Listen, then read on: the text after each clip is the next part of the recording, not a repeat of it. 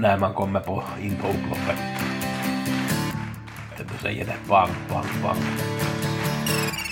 Vi hämtar stora, stora slantar. Bang, bang, bang, bang, bang, bang.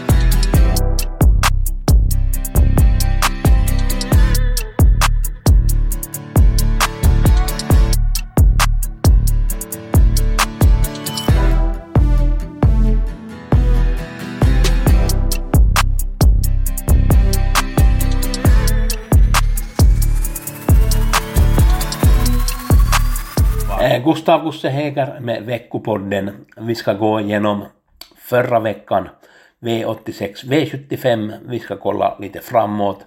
Vi har V64 jackpot. Idag på Färjestad, vi ska ta en par idéer dit.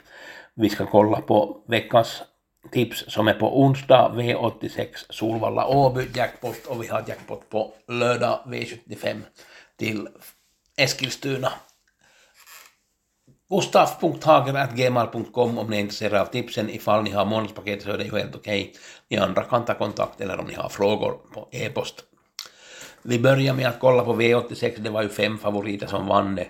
Gav ju knappt 6000 kronor. Det blev ju jackpot på, på, på, på, på, till, till onsdag. Och inte desto mer att gå igenom om den här V86 senast. Det vill jag nu nämna i alla fall att i kallblodsloppet så trodde jag ju en hel del på eh, äh, vår Nikolaj som skräll där, den var ju under 1% spelad, den var tvåa i mål efter Grislefaxen den kommer att vinna en var så säkra. Eh, I sista lopp, eh, V75 ska vi gå igenom då, och V75 så vanns första loppet av Ella Buku, där hade jag 17% uppskattning, den var tvåa i ranken. Eh, den vann ju, den slutade på 9% lite överraskande för mig. Andra loppet trodde jag ju på Pörso, ettan den var bra, men jag tycker att den borde ha varit bättre för att kunna få godkänt. Eh, Don Clara var trea från spets, eh, tvåa var nummer 14 Nordbylde, det var Don Klaras stall, gamla Olle Alséns stall, Thomas Pettersson. Och vann gjorde Eltekno, det var en stor skräll till under 1%. Jag vet ju att Racer som tränare var optimistisk med hästen, men jag tyckte ändå att det skulle vara svårt för hästen att vinna, men den gjorde det bra så det är ingenting att säga om det att den vann.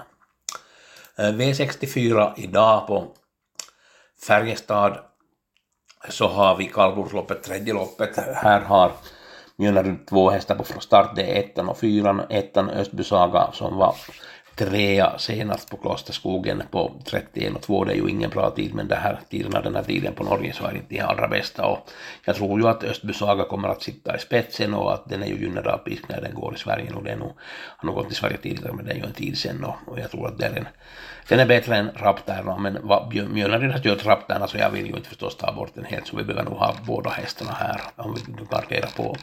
Jag tror att spiken finns i femte loppet och det är nummer två Sabelli VV Magnus Jakobsen den här ett till 10 procent, den kommer väl att stiga till 25 kan jag tänka mig. Den var fyra på Bjerke, fjärde elfte efter en bra spurt i ett ganska tufft lopp.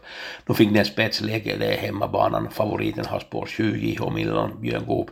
Jag hoppas verkligen att Magnus svarar, då ska det bli intressant att se den och jag kommer nog att spika på V64. Eh, vi kollar V86 så har vi som sagt jackpot på eh, onsdag Eh, första loppet har vi tre Glorious Rain, nu är det Peter Ontesane som kör istället för Flemming. Flemming var ju tvåa med hästen efter mitt Sai på Bjerke fjärde elfte. Han tog ju spets men gav bort spets. Jag tycker att han borde kanske ha svarat där som han nog sa att han skulle göra men det, vi får se. Det 10-8 gick det, nu är det Peter som kör. Vi har fyra Bravo Sabotage, vi har sex Frodo S och vi har favoriten nio Olga Utko. Jag tycker att det är fel favorit. Det ska bli ett intressant lopp att kolla på det här loppet. Då har vi V75 på lördag på Eskilstuna och vi har jättebra lopp. Vi har ju fyra British Crown-finaler. Vi har en bronsdivision. Vi har ett stejelopp på 15 hästar i volten och så har vi för guldloppet som är första loppet, eh, 10 hästar där, men det är väldigt svårt att bena ut det här guldloppet. Vi ska nog se vad vi kommer fram till. Comes har spåret, den är ju helt i överserien 1,3 miljoner har den på sig och det är ju inget silverlopp så att den går väl säkert ut därför är det här loppet och galopperar ju senast på V75 på Bergsåker från spår 9 där i starten.